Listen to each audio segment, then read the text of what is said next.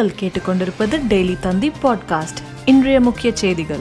மாணவர் சேர்க்கையை பத்து சதவீதத்தில் இருந்து பதினைந்து சதவீதம் வரை அதிகரிக்க கல்லூரிகளுக்கு அனுமதி. சட்டப்பேரவையில் உயர்கல்வித்துறை அமைச்சர் பொன்முடி தகவல். அதிமுக முன்னாள் அவைத் தலைவர் புலமை பித்தன் இறுதிச் சடங்குகள். சென்னை பெசன் நகர் மின்மயானத்தில் உடல் தகனம். நெடுஞ்சாலையில் போர் விமானம் தரையிறங்குவதற்கான ஒத்திகை. ராஜஸ்தானில் மத்திய அமைச்சர்கள் முன்னிலையில் இன்று நடைபெறுகிறது. நிப்பா வைரஸால் பலியான சிறுவனுடன் தொடர்பில் இருந்த இருநூற்றுக்கும் மேற்பட்டோருக்கு பரிசோதனை. இன்று முடிவுகள் வெளியாக இருப்பதாக தகவல். ஆஸ்ட்ராசெனகா தடுப்பூசியால் நரம்பு கோளாறு ஏற்படலாம். ஆய்வாளர்கள் அதிர்ச்சி கருத்து.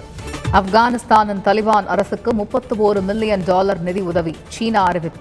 ஆப்கானிஸ்தான் கிரிக்கெட் அணிக்கு ஆஸ்திரேலியா தடை. பெண்களுக்கு எதிரான கட்டுப்பாடுகளை நீக்காவிட்டால் விளையாட முடியாது என அறிவிப்பு.